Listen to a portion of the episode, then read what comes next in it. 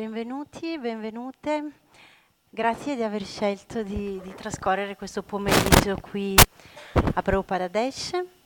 E questa sera um, dedicheremo insomma, la, la conferenza, l'incontro a un argomento molto delicato, molto sentito, l'arte della comunicazione e in particolare costruire il ponte della fiducia.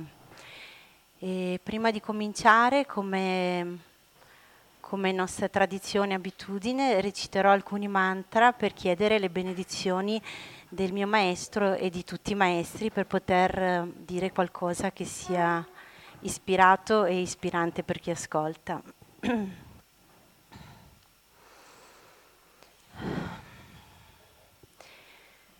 Om Agyantimirandasya Gyananjana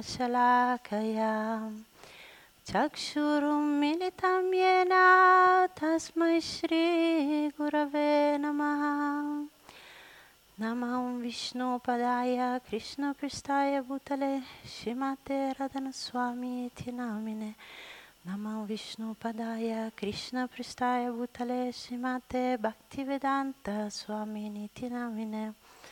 Namaste Sarasvate Deve Goravani Pracharine Nirvishesha Shunyavadi Paschatya Desha Tarine. Jai Shri Krishna Chaitanya Prabhu Nityananda Shri Advaita Gadadhar Shri Vasadi Gora Bhakta Vrindam Hare Krishna Hare Krishna Krishna Krishna Hare Hare Hare Rama Hare Rama Rama Rama Hare Hare. Hare Krishna Hare Krishna Krishna Krishna Hare Hare. Hare Rama Hare Rama Rama Rama Hare Hare. Ultima volta. Hare Krishna Hare Krishna Krishna Krishna Hare Hare. Hare Rama Hare Rama Rama Rama Hare Hare. Ecco, quindi come, come dicevo l'argomento della, della, comunicazione è un argomento centrale in tutte le nostre vite. Ieri abbiamo avuto un incontro che adesso è un appuntamento che sta diventando regolare qui a Prabhupada si chiama Tirta ed è un momento in cui ci si ritrova insieme per condividere argomenti che riguardano la pratica della vita spirituale. E, ehm, insomma, quel, quello che emerge sempre in questi casi è che una delle difficoltà è quella che si incontra nelle relazioni nella comunicazione all'interno della famiglia, col partner, con gli amici, condividere anche il proprio percorso spirituale, le realizzazioni che si hanno lungo la via. E quindi ecco, è veramente un, un argomento molto molto rilevante. Allora, comunicare è un processo complesso. Oggi in realtà abbiamo solo un'oretta, quindi toccheremo alcuni punti e mi piace insomma, l'idea di offrire a voi alcuni spunti di riflessione che, su cui ho un po' studiato e ragionato in queste ultime settimane. E, ehm, a sinistra vedete eh, Vacio Vegan è l'inizio, proprio l'incipit del primo verso di un testo antico che si chiama Upadeshamrita e le prime due parole, Vacio Vegan, significa proprio impulso a parlare. E questa parola vegan, impulso, è molto molto importante perché il fatto che noi siamo dotati della facoltà di parlare non significa che sappiamo comunicare o che sappiamo comunicare in maniera efficace. A destra vedete uno schema più tecnico eh, che guardiamo velocemente. Eh, ecco, nel, nella comunicazione entrano in gioco tanti fattori. A sinistra vedete l'emittente è la persona che intende comunicare qualcosa, quindi quello che emette la comunicazione. In alto, il ponte in alto, quindi codifica il proprio messaggio, lo elabora, in un certo modo si esprime, in questo caso con un certo tipo di parole, Dall'altra parte c'è il destinatario. Il destinatario decodifica il messaggio. Questo aspetto della decodifica non è così banale, cioè, non è che siccome io parlo in italiano e il mio destinatario parla in italiano, allora ci capiamo benissimo. Eh, non è soltanto questo, perché ehm, siamo tutti dotati di filtri che vengono dal nostro vissuto e quindi quando noi ascoltiamo qualcuno, qualcuno ci parla, la comunicazione non arriva limpida come è l'intenzione di chi sta comunicando, arriva attraverso questo filtro e qui nascono tutti i problemi nelle relazioni. Quindi ecco, ci sono questi passaggi da tenere in considerazione.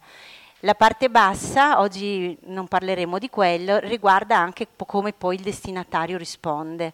Quindi anche il destinatario codifica una sua risposta, qui chiamata feedback, e l'emittente, anche lui deve decodificare la risposta e purtroppo anche l'emittente iniziale è dotato dei suoi filtri attraverso cui capisce o intende quello che gli viene detto. E così, insomma, siamo in un processo complesso, questo è importante da dire. Ehm, ecco, l'idea è un po' questa sera di offrire qualche spunto che possa trasformare l'impulso, quello naturale, anche animale, di, di parlare, come anche insomma, gli animali eh, comunicano il loro modo, trasformarlo in arte della comunicazione, cioè in una comunicazione che sia positiva, efficace e se, possi- se, possibile benefica sia per chi parla sia per chi ascolta. E non, è, eh, non, è, banale, eh, ci vuole conoscenza, comprensione di come funzionano questi meccanismi, anche una certa dose di empatia e, e altri aspetti che vedremo. Allora, in un libro che è un bestseller della crescita personale, I sette pilastri per avere successo di Stephen Covey, uno dei capitoli, uno dei pilastri si intitola proprio così, prima cerca di capire, poi di farti capire.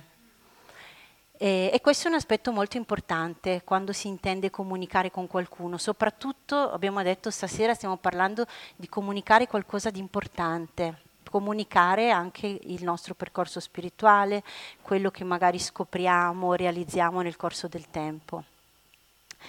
In generale l'ascolto è, è un'arte poco praticata nella, nella, società occidentale soprattutto e soprattutto nei nostri tempi. Basta guardare anche, accendere la televisione, vedere le trasmissioni dove intervengono più persone. Ormai è diventato normalissimo che parlino uno sull'altro e non si capisce niente di ognuno cosa sta dicendo. Questo ci trasmettono i media, questo imparano le persone e anche a volte i ragazzi. Io lavoro a scuola, ad esempio, e veramente mi rendo conto che devo sempre, con ogni classe nuova che prendo, fare un piccolo percorso per portarli ad ascoltare, non tanto me, ma anche quello che dicono i compagni. Ehm, anche ascoltare non è un, um, un processo banale, è un processo complesso perché anche stare zitti, cioè già stare zitti quando l'altro parla è un primo passo, però non è, non è, sufficiente a dire che stiamo ascoltando.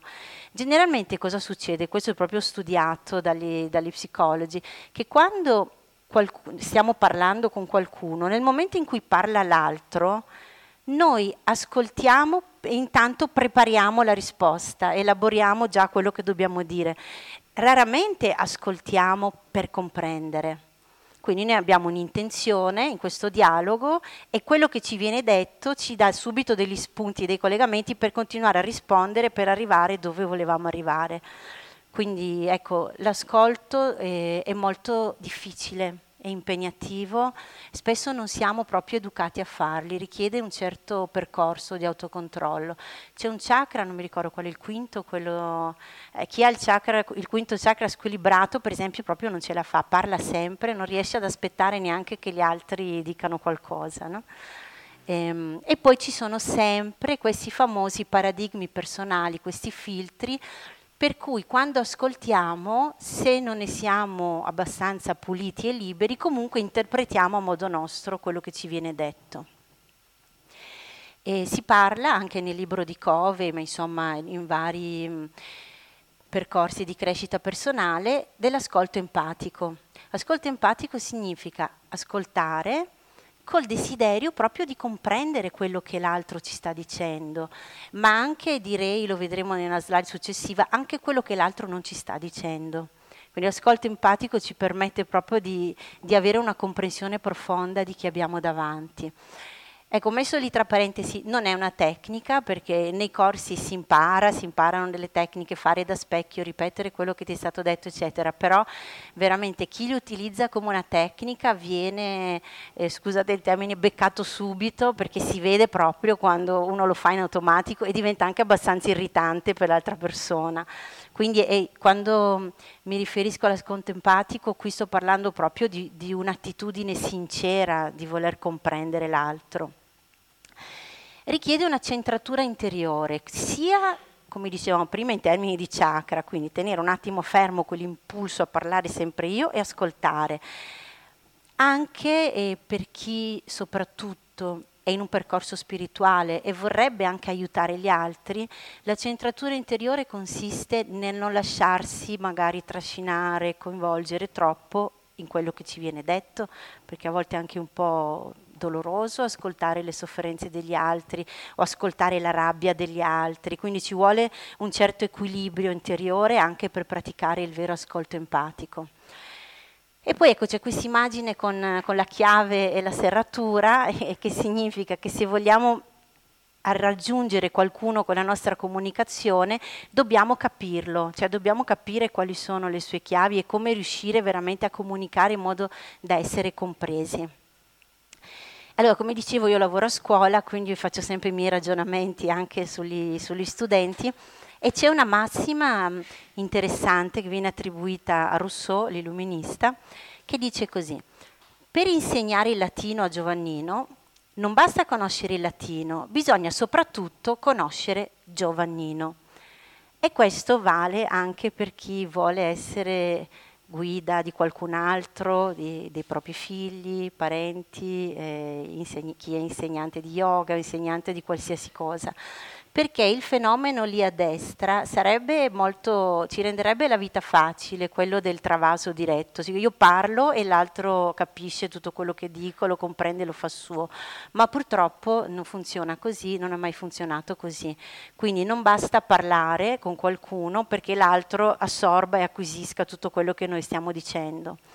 E, ehm, quindi ecco, questo è un primo aspetto che possiamo prendere in considerazione. Quando vogliamo comunicare qualcosa a qualcuno, dobbiamo cercare di capire chi è quel qualcuno, come è fatto, eventualmente quali filtri ha, quali paure ha, eh, per poter poi comunicare in una maniera efficace, essere compresi e essere anche d'aiuto se possibile, perché qui stiamo parlando proprio di, di una comunicazione che vuole aiutare.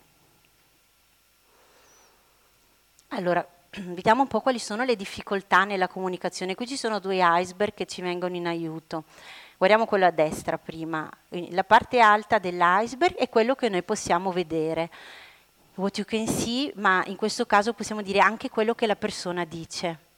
Quindi quando noi parliamo con qualcuno, la persona ci dice delle cose, ma quello che ci dice è solo il 10% di quello che ha dentro, perché il restante 90% noi non possiamo vederlo e la persona non lo dice a volte appunto nel, nell'ascolto empatico si cerca proprio pian piano, anche facendo domande oppure ehm, chiedendo di, di, aggiungere qualcosa, di fare esempi in più, si cerca di far emergere quello che normalmente non viene fuori, perché altrimenti noi rischiamo in una comunicazione superficiale di parlare solo con quella piccola parte e tutta quella sotto non la prendiamo in considerazione. E questo è un aspetto. L'altro iceberg a, sinistra ci fa vedere eh, un altro punto, e cioè che noi comunichiamo con tutto noi stessi. La parte verbale, che è quello che noi diciamo, è solo una piccola parte. In realtà nella comunicazione ognuno di noi, poi quando guarda l'altra persona, da una parte ascolta le parole, ma poi ci sono tutti altri segnali che arrivano. Maura mi fa di, segno di sì. E riguarda il paraverbale, il non, il non, verbale, il modo di guardare della persona, il tono di voce che la persona sta utilizzando, perché la stessa frase può essere detta per, anche così banalmente in tanti toni diversi e il tono di voce fa la differenza, non sono tanto le tre parole che vengono dette. E poi c'è un aspetto ancora più profondo, soprattutto per chi vuole essere guida di qualcun altro nella vita, che non è solo il paraverbale e il non verbale del momento, ma è anche quello che si è. Perché sempre Covey nel suo libro dice quello che sei grida molto più forte di quello che dici. E quindi anche lì lo stesso insegnamento, la stessa frase, detta da una persona che lo vive, lo, la incarna quel modo di essere, ha una forza diversa da sentirlo dire da una persona che poi il momento dopo si contraddice ed è la prima a non fare quello che sta dicendo agli altri di fare.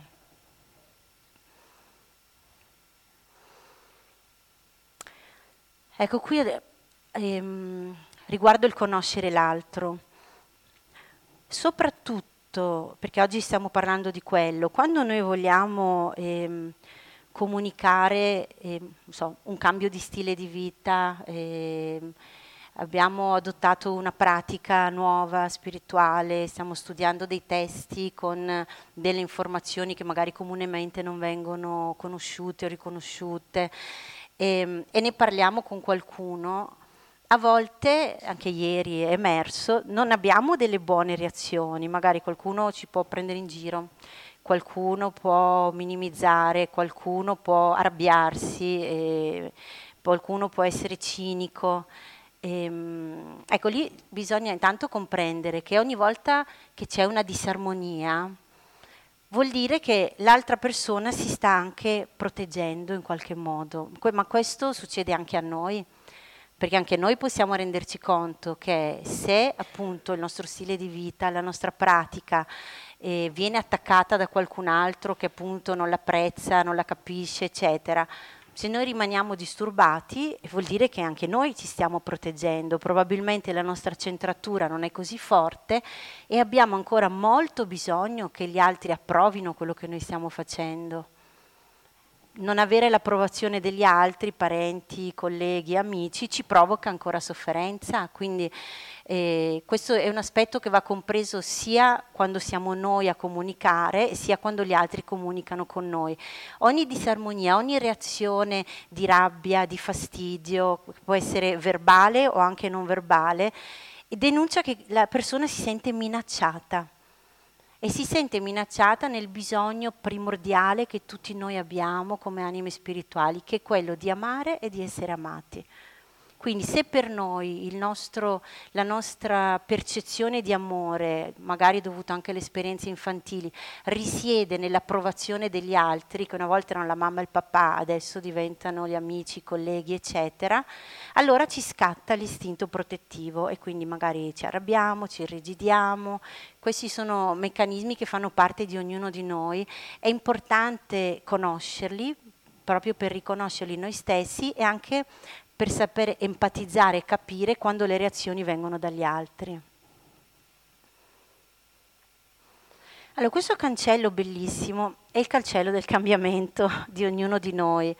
Ecco, eh, siamo fatti così, e il Signore ci ha dato il libero arbitrio, quindi questo cancello del cambiamento si apre solo dall'interno.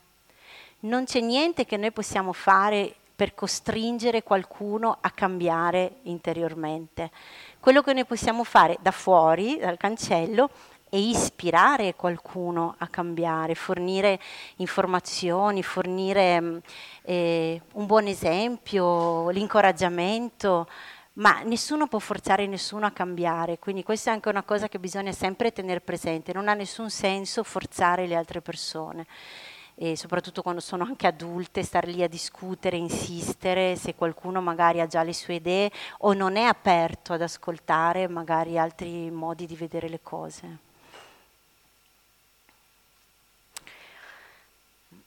È anche importante capire come e quando ha senso parlare, ha senso comunicare. E la Bhagavad Gita c'è un verso molto interessante, è il 326, in cui si dice che il saggio non dovrebbe turbare la mente delle persone che sono eh, attaccate al risultato dell'azione, alla vita materiale, proprio non è, ehm, è prescritto di non farlo, quindi non andare lì a disturbare gli altri, ma tu dovresti fare così, dovresti eccetera eccetera.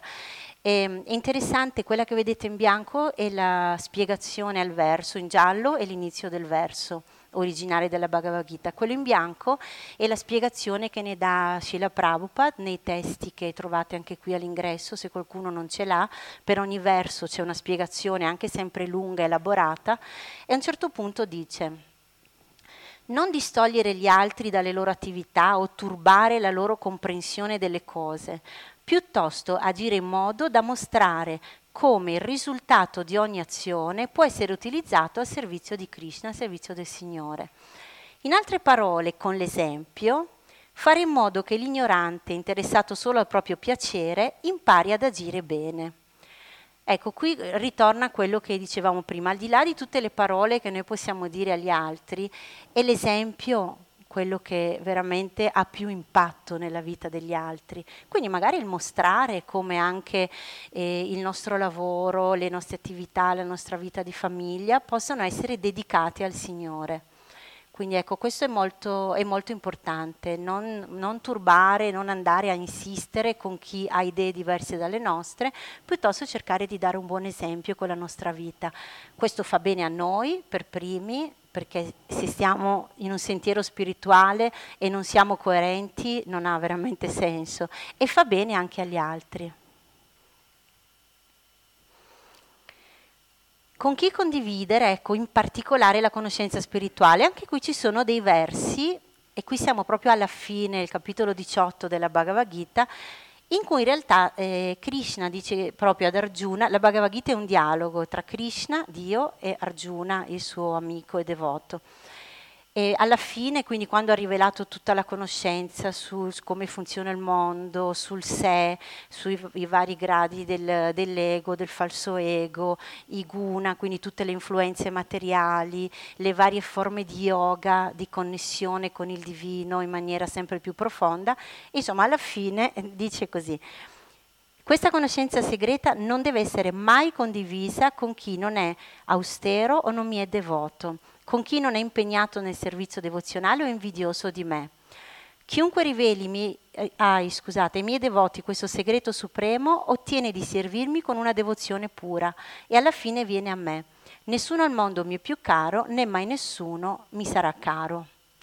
Quindi qui proprio Krishna dice che non, non, vanno, proprio, non vanno proprio detti certi aspetti anche più intimi del, del, percorso devozionale, perché insomma quello è il percorso della Bhakti, è quello che, di cui parla alla fine Krishna, questa conoscenza suprema, è quello che anche noi qui cerchiamo di praticare tutti insieme.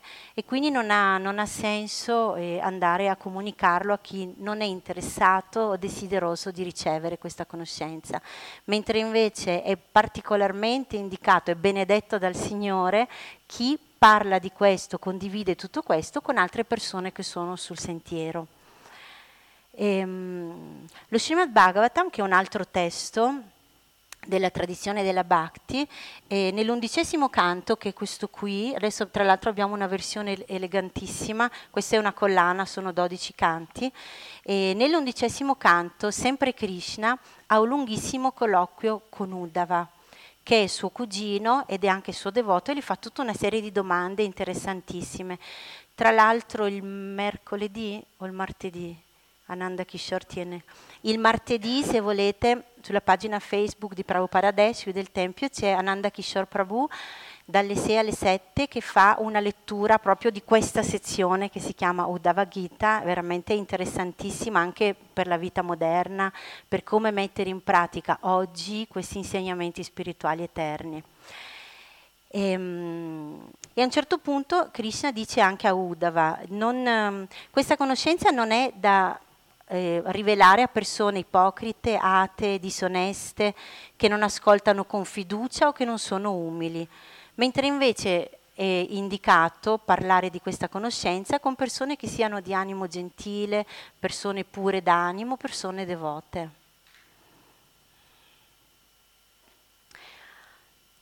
Allora, eh, ancora, mi riferisco ancora alle scritture. Ehm, ci sono dei testi ancora più antichi, si chiamano Upanishad, e in particolare in due Upanishad, la Mundaka Upanishad e la Svetasvatara Upanishad, ritorna una stessa immagine, che è questa qui dei due uccelli. Ehm, questa immagine ritorna ancora nell'Uddhava Gita, quindi sempre in quella stessa sezione in cui c'è il dialogo tra Krishna e Uddhava.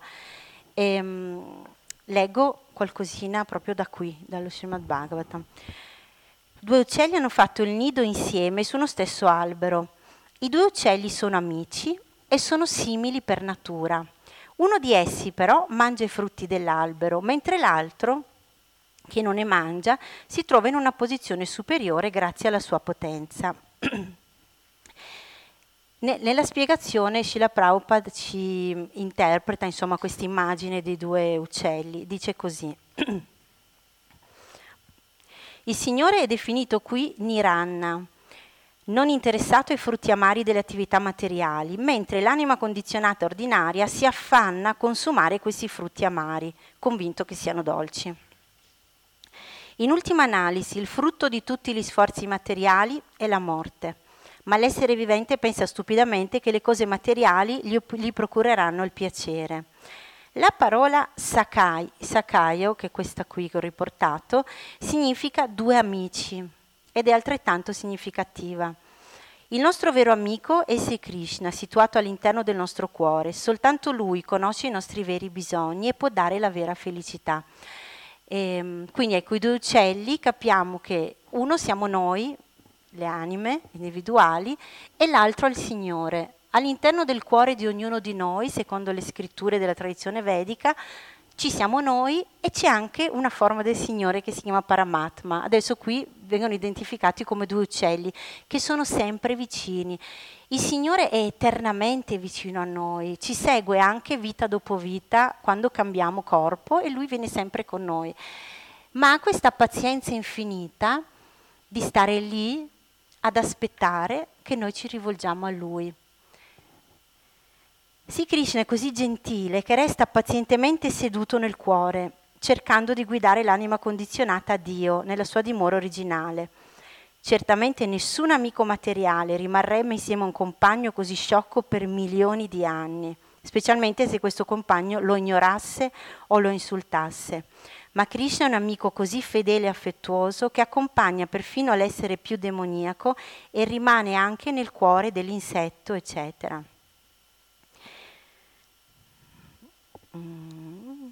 Quindi ognuno dovrebbe quindi lasciare i frutti amari dell'albero dell'esistenza materiale, volgere lo sguardo verso il Signore nel cuore e svegliare così l'eterna relazione d'amore che lo unisce al suo vero amico. La parola sadrisho, cioè di natura simile, indica che sia l'anima individuale sia la persona di Dio sono esseri dotati di coscienza. In quanto frammenti del Signore, noi condividiamo la natura del Signore, anche se in quantità infinitesimale. Quindi ecco, qui ehm, nel titolo ho messo la pazienza di Krishna e il libero arbitrio perché se Krishna stesso ha questa pazienza di restare sempre, eternamente vicino a noi, ma di aspettare che siamo noi a rivolgerci a Lui, eh, figuriamoci noi se possiamo poi insomma, permettere di andare a spingere qualcuno o convincere qualcuno che ha idee diverse dalle nostre. È bellissima questa immagine del, del, Signore come amico, anche come dicevo nel, sia nella Bhagavad Gita che nell'Uddhava Gita, Krishna è amico di Arjuna e di Uddhava, quindi è un'immagine molto rassicurante che, per indicare uno dei modi in cui entriamo in una relazione affettuosa di amore con il Signore. Saper essere esempio e guida per gli altri. E nella tradizione della Bhakti ehm, è indicato che la guida viene data su tre fronti. Uno è il guru, ossia il maestro spirituale, la guida che si sceglie, eh, la persona che si sceglie come guida nella vita. Poi ci sono i sadhu, che sono gli altri praticanti, eh, ricercatori spirituali, che sono magari anche un po' più avanti di noi nel percorso che possono essere sempre un riferimento in qualsiasi momento. E poi ci sono gli shastra, cioè le scritture come quelle che vi ho citato finora. Diciamo che le scritture restano sempre un faro per tutti e quindi i testi è molto importante è veramente sostanziare anche la nostra buona volontà di essere di aiuto per gli altri, di essere guida per i nostri figli, per i nostri amici, per le persone che in qualche modo si affidano a noi. È importante sostanziare la buona volontà con un'adeguata conoscenza di quello che veramente fa bene all'anima perché altrimenti rischiamo di cadere un po' nel sentimentalismo e penso che ognuno di voi avrà conosciuto qualcuno che con le migliori intenzioni ha rovinato i propri figli o che gli stava vicino. Quindi ecco, le, le, scritture restano sempre un pilastro perché ci danno quella conoscenza, quella visione attraverso la quale possiamo veramente essere di aiuto. E poi invece i guru e le guide spirituali hanno una caratteristica che non è da tutti, e cioè sanno dare ad ognuno quello che gli serve in un certo momento o fase della vita. E, e questo è più difficile perché in un certo senso ripetere quello che c'è scritto nelle scritture, una volta imparato si riesce un po' a ripetere, ma saper dire a ogni persona quello che in quel momento può capire, può accettare e può essergli di aiuto e di ispirazione, questo veramente va un po' al di là di una conoscenza eh, teorica delle scritture ed è per questo che viene anche raccomandato nella nostra tradizione di avere una guida vivente, cioè di avere dei, dei riferimenti delle persone eh, elevate, guide spirituali a cui poterci rivolgere anche nel momento in cui bisogna fare delle scelte o si sta attraversando un momento difficile della vita e quindi poter chiedere consiglio, poter, poterci giovare della loro visione che è più ampia e più illuminata della nostra. E, ehm, per chi di noi ha, ha un maestro spirituale, non è raro, anzi succede spessissimo, che magari anche di fronte alla stessa domanda di due discepoli diversi, il maestro può dare risposte diverse o indicazioni diverse. Questo appunto perché oltre ad avere la conoscenza, il maestro vede la guida spirituale in grado, con la sua purezza di cuore, di vedere ognuno di noi dove è situato e anche capire quanta verità è in grado di comprendere e assimilare in un certo momento. Le scritture sono piene di esempi in cui i maestri gradualmente anche rivelano la verità, se no sarebbe come il rubinetto della prima slide, uno ti dice subito tutto e tu eh, ingurgiti tutto e sei già a posto. E purtroppo non è così semplice perché dobbiamo andare a lavorare su stratificazioni dell'inconscio, desideri materiali, strati dell'ego e quindi veramente ci vogliono delle guide molto esperte. E, ecco, offrire ma imporre, di questo abbiamo già parlato nelle altre slide, e soprattutto quando appunto non siamo in questa posizione così elevata, è anche una grande responsabilità eh, quella di, di, voler dire agli altri come dovrebbero fare, secondo noi, come sarebbe meglio fare, quindi è sempre più prudente offrire un punto, un punto di vista, offrire un buon esempio, ma non cercare di imporlo. Sempre le nostre scritture della tradizione Vaishnava ci offrono delle, degli altri esempi di, di una comunicazione mm, ecco, veramente a un livello più alto, a un livello spirituale del cuore. Ad esempio eh, Chaitanya Mahaprabhu, eh, ci sono due episodi della vita di Chaitanya Mahaprabhu che trovate, per chi ancora non ce l'ha, in quest'altra collana che si chiama Chaitanya Charitamrita e racconta appunto la, la biografia di Chaitanya Mahaprabhu. Ehm, ci sono due episodi in cui eh, come strategia comunicativa o come quello che era ispirato a fare, lui utilizza proprio il silenzio e l'umiltà. Questo succede ad esempio quando incontra un grande pandit, un grande saggio che si chiama Sarvabhauma Bhattacharya e rimane per sette giorni in ascolto delle sue spiegazioni del Vedanta senza dire nulla proprio in silenzio lo ascolta in maniera rispettosa. Solo al settimo giorno, quando Sarvabhauma Bhattacharya gli chiede ma tu sei in silenzio perché hai capito o non hai capito, hai qualche domanda, eccetera, con grande umiltà lui comincia a, ad esprimere le sue comprensioni sulla, sul significato profondo di alcuni versi delle scritture. E poi c'è un altro episodio interessante quando Chaitanya Mahaprabhu si reca a Benares, che sarebbe Varanasi, conosciuto anche come Varanasi, e lì c'è un gruppo di sannyasi, cioè di persone sagge nell'ordine di, di rinuncia, che ehm, non apprezzano il suo modo di, di, comportarsi perché loro sono austeri, leggono le scritture, si incontrano tra di loro e si, mm, fanno questi circoli insomma, per spiegare le scritture oppure aperti al pubblico. E invece Chaitanya Mahaprabhu pur essendo un sagnasi anche lui ha abitudini diverse, si ritrova anche con persone semplici, frequenta persone che normalmente eh, per chi considera rigido il sistema delle caste non appartengono a una casta casta che dovrebbe incontrare e invece lui, lui, lo fa, dedica tempo anche a persone appunto a cui i sagnasi, questo gruppo di sagnasi non si dedicano e quindi viene molto criticato. E lui non, non, li ascolta, non risponde, va avanti, frequenta i devoti che si trovano lì. Poi a un certo punto, anche perché i devoti erano un po' preoccupati e disturbati da come veniva trattato, da quello che dicevano di lui, succede che mh, viene invitato a, a, casa di un brahmana, sia lui che gli altri sannyasi, e questa volta decide di andare.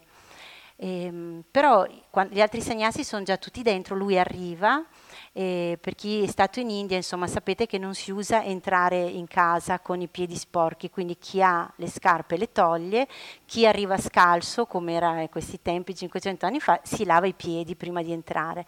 Allora lui si lava i piedi, però dopo resta lì, resta in quella zona esterna alla casa dove si lavano i piedi, che per, per chi considera insomma rigidamente le regole del sistema delle caste, della purezza, eccetera, sarebbe un luogo impuro ma lui rimane lì, si siede, eh, tanto che da, dall'interno gli altri sagnasi lo notano.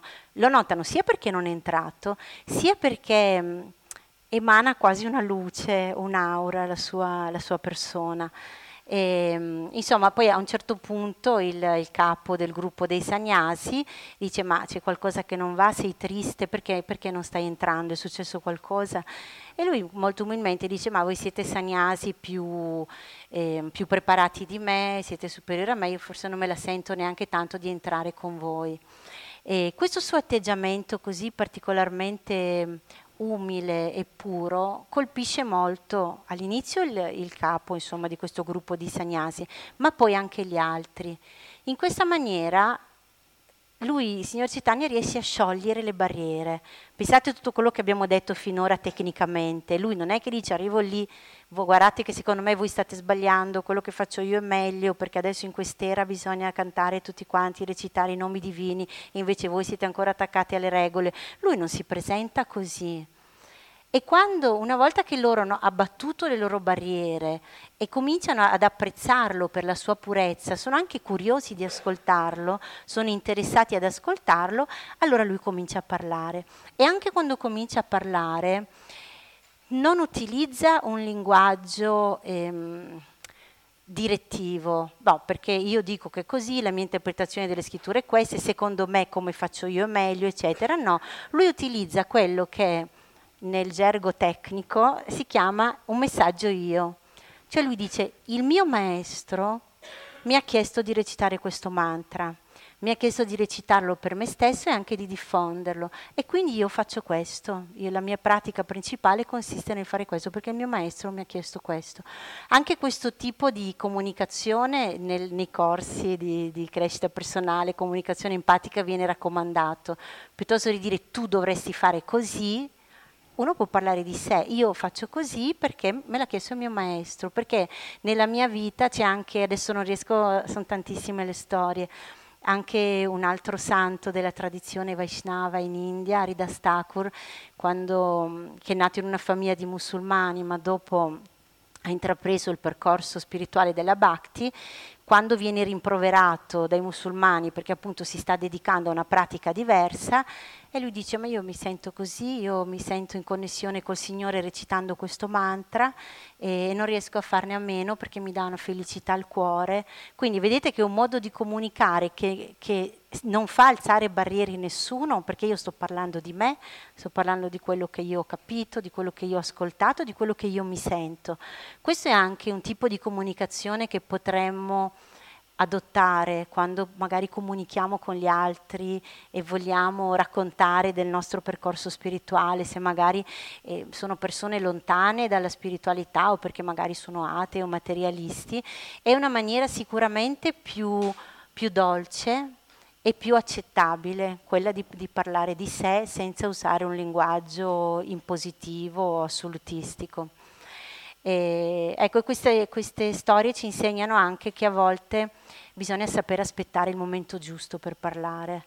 Quando una persona magari è alterata, è arrabbiata, è in una fase della vita in cui non gli piace ascoltare, non so, penso anche magari a volte ai nostri figli, certi momenti della vita che attraversano, a volte è anche saper aspettare il saggio, saper aspettare il momento giusto per dire qualcosa di importante, perché il fatto che per noi sia importante in quel momento non vuol dire che dirlo eh, verrà compreso dall'altra parte. Quindi ecco, questo è un altro insegnamento che possiamo prendere per noi. E poi c'è un aspetto un po' universale. In tutte le scritture, ma adesso penso alle scritture della Bhakti, della devozione, quindi il Vangelo con gli insegnamenti di Gesù, la Bhagavad Gita, Mahabharata, Ramayana, le Upanishad, tutti i testi che noi studiamo, e, um, gli insegnamenti vengono dati, se ci pensate, sempre attraverso delle storie. E Gesù utilizzava queste parabole ad esempio, quando voleva dare un insegnamento, prima raccontava tutta la storia e poi eventualmente i discepoli chiedevano ma cosa significa, allora dopo lui spiegava. Però ecco, veicolava i messaggi attraverso le storie. Se ci pensiamo anche la Bhagavad Gita è così, noi siamo eh, spettatori di un dialogo che avviene tra qualcun altro e Arjuna che sta passando un periodo difficile, pone tutta una serie di domande che per lui sono rilevanti, vuole capire e noi dall'esterno, insomma, non abbiamo quello stesso pathos, riusciamo a, ad ascoltare, ad assistere a questo dialogo, eventualmente ad imparare quello che siamo pronti ad imparare in quel momento, assistendo al dialogo, agli insegnamenti che vengono dati a qualcun altro. E lo stesso il Mahabharata e Ramayana. E lo stesso le abbiamo letto la storia dei due uccelli, ma ce ne sono tantissime anche nei testi antichi delle Upanishad. Lo Srimad Bhagavatam qui ho scritto addirittura come una matriosca perché c'è una, un primo grande contenitore di un primo dialogo che avviene, all'interno di questo dialogo si racconta di altri dialoghi, a volte all'interno di quelli lì ce n'è un altro ancora, quindi sono tutte storie, dialoghi che avvengono, vicende che vengono raccontate da qualcuno a qualcun altro, qui il lettore assiste in, in una dimensione che non gli fa ergere nessun tipo di barriera. Hanno, queste scritture della Bhakti non hanno un linguaggio impositivo verso chi legge. E quindi ecco, la percezione esterna è percepita più sicura. Non si toccano ferite e difese personali, ognuno capisce quello che è pronto a capire. Questa cosa l'ho già detta tre volte, perché? Perché a volte, insomma, nel percorso spirituale ci capita che rileggiamo una certa storia, riascoltiamo un certo insegnamento e a un certo punto siamo pronti a capire quello che magari in altri momenti della vita non avevamo ben compreso. Quindi ecco, anche questo è interessante, questo tipo di comunicazione. Ehm, non direttiva che troviamo anche e soprattutto nelle scritture della Bhakti, perché le scritture della Bhakti, che siano appunto il Vangelo o i testi, Bhagavad Gita, Srimad Bhagavatam, eccetera, eh, partono tutte dal presupposto che l'anima ha il libero arbitrio. Quindi, come dicevamo, questo cancello bisogna che sia aperto dall'interno. Quello che si può fare è ispirare il cambiamento.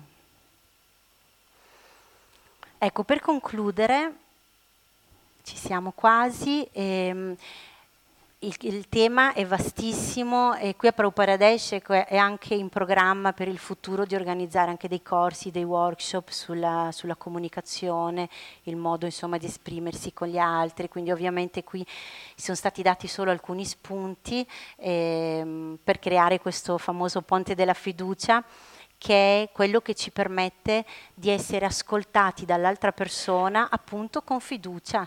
Quale, che, che, di quale fiducia stiamo parlando? Tanto la fiducia che noi stiamo quello che diciamo lo diciamo per il bene dell'altra persona, non per accusarlo, per, per, giudicarlo, per farlo sentire in colpa. E poi possibilmente se diamo anche con la nostra vita l'esempio di quello che vorremmo comunicare agli altri, la fiducia risiede proprio in questo, perché dicevamo che alla fine noi comunichiamo molto di più con quello che siamo che non con quello che diciamo. Quindi ecco, qui ho riportato alcuni punti, l'esempio personale, e ehm, anche un lavoro su noi stessi che è quello di desiderare veramente il bene dell'altro e non magari, come si diceva prima, volerlo convincere che noi stiamo facendo la cosa giusta perché forse anche noi non siamo convinti fino in fondo e abbiamo bisogno della sua conferma.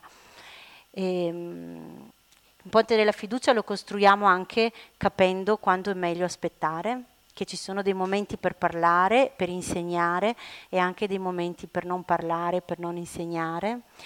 E, um, abbiamo detto che è importante l'ascolto e la conoscenza dell'altra persona perché le stesse parole vengono comprese e recepite in maniera diversa da persone diverse, quindi dobbiamo anche capire con chi, con chi stiamo parlando, quali sono i filtri della persona, quali sono le sue paure e poi anche un'attenzione a non ferire.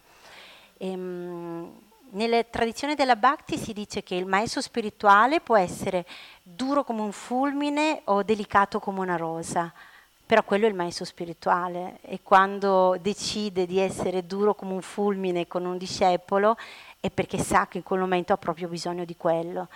Ecco, probabilmente finché noi non arriviamo a quel livello, ehm, agire, parlare in maniera da non ferire gli altri è comunque la cosa migliore da fare, in un sentiero che sia di devozione, di bhakti, di non violenza, anche la violenza verbale a volte ferisce più di quella fisica e quindi ecco appunto la differenza tra l'impulso a parlare e l'arte della comunicazione sta anche in quello di saper usare le parole nella maniera giusta. Qualche settimana fa abbiamo avuto un seminario bellissimo che potete riascoltare sulla nostra pagina Facebook eh, di una devota che si chiama Urmila e a un certo punto ho fatto due o tre incontri su come vedere Dio Krishna in ogni cosa che ci circonda. Eh, mi ha colpito a un certo punto quando diceva che eh, il Signore si trova nelle parole che vengono dette in maniera gentile anche ad un nemico nell'esprimersi in maniera da non ferire neanche una persona che è un nemico, che magari in quel momento ci sta facendo soffrire. Quindi questo anche caratterizza un, un vero spiritualista, quello di, di, non ferire con le parole le altre persone. Ecco, io avrei concluso, quindi grazie a voi. Grazie. Abbiamo ancora qualche minuto, dopo ci sposteremo di nuovo nel, nella sala del Tempio per una bella cerimonia di offerta di mantra, ma anche di danze davanti alle divinità. Però se qualcuno ha delle domande o delle riflessioni, questo è il momento giusto, prego.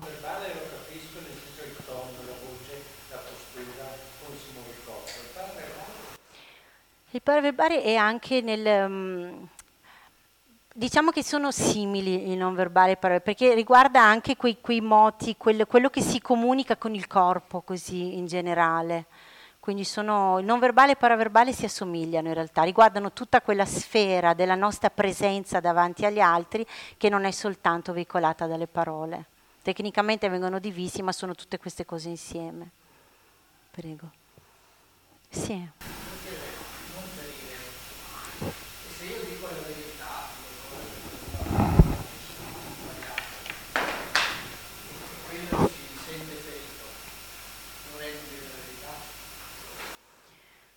Allora, eh, non so se tutti avete sentito, diceva se, dico la verità, però l'altro si sente ferito, co- cosa faccio? È giusto dire la verità, un po' questa è la domanda. Ehm, qui dipende, purtroppo a volte si cerca, cioè sarebbe bello avere delle formule fisse, io faccio sempre così, cos'è? Dire la verità si chiama satyam in sanscrito, io dico sempre la verità, c'è anche una commedia di Molière in cui lui diceva sempre la verità a tutti, succede un caos incredibile. Eh, quindi ecco, Satyam è un principio e per una persona che fa vita spirituale quella di essere veritiero, di dire la verità. Ehm, però Karuna, che è la misericordia, è un principio superiore. E quindi a volte bisogna bilanciare, soprattutto bisogna essere da una parte proprio compassionevoli di cuore, ma dall'altra parte anche andare, cercare di essere efficaci, cioè come dicevamo prima, può essere che il maestro spirituale in alcune occasioni dicendo la verità sul momento ti ferisce, però magari lui sa che tu puoi sopportarlo in quel momento e che ti sarà di beneficio. Quindi non si può dire che sia sempre meglio dire la verità anche se l'altra persona si offende o ci sta male, dipende perché diciamo che il nostro scopo ultimo non è dire sempre la verità, ma è possibilmente quello di essere di aiuto, di, di dimostrare amore per gli altri, anche essere strumenti del Signore. Quindi purtroppo non c'è una risposta che vada bene sempre, dipende. A volte sì, può essere necessario ferire le persone con la verità, però ecco, dicevo, stiamo molto attenti, dobbiamo essere sicuri che questo sia benefico per loro. Però forse Guru Charan Prabhu ha maggiori realizzazioni su questo.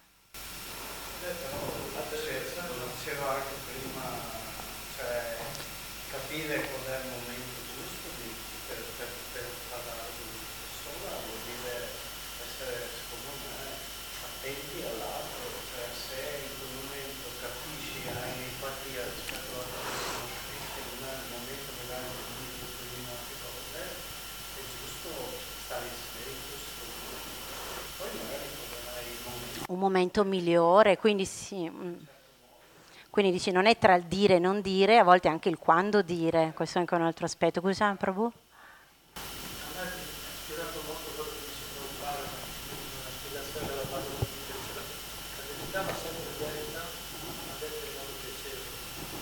Ah sì.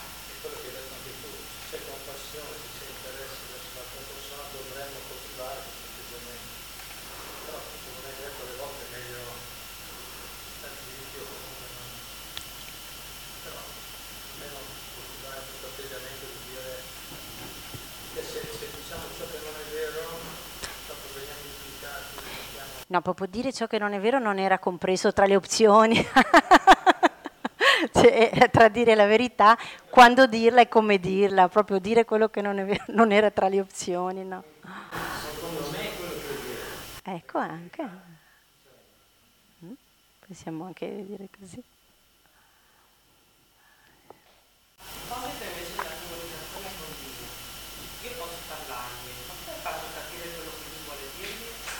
Mamma che bella domanda, avete sentito tutti questa domanda? E, e, come ti chiami? Alessandra chiede a proposito di comunicazione, io posso parlare con Dio, ma come faccio a capire quello che Lui mi vuole dire? Bellissima. Forse direi che si può dedicare una, una conferenza domenicale a rispondere a questa domanda proprio prossimamente. Cosa dici? Eh, È molto, sì, insomma, è molto elaborata la risposta. Penso che adesso non, non ci sia tempo. Non so, Guru Charan, se in due parole riesci a dire qualcosa ad Alessandra, però dopo lo svilupperemo senz'altro. È bellissima, sì, questa domanda. Eh sì.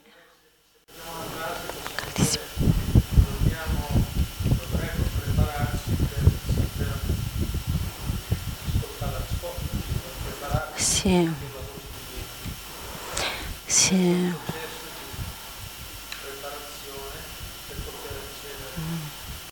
Sì, anche io stavo pensando questo, perché in realtà noi appunto siamo l'anima, questo uccellino, che, che in realtà Dio è sempre vicino a noi, però quel, nella metafora, insomma, l'idea di rivolgersi verso Dio vuol dire, cioè, lì con l'uccellino la facciamo semplice perché l'uccellino si gira, ma nel caso dell'anima vuol dire andare a destrutturare tutte quelle sovrastrutture psichiche, emotive, perché altrimenti tante volte abbiamo chi si immagina di parlare con i morti, con gli angeli, con Dio, però che ne sappiamo appunto? Quindi è vero, bisogna proprio preparare il terreno, coltivare quella purezza tale per cui e anche a volte si dice abbiamo queste voci, il dialogo interiore, spegnere tutte le altre voci per ascoltare quella del Signore.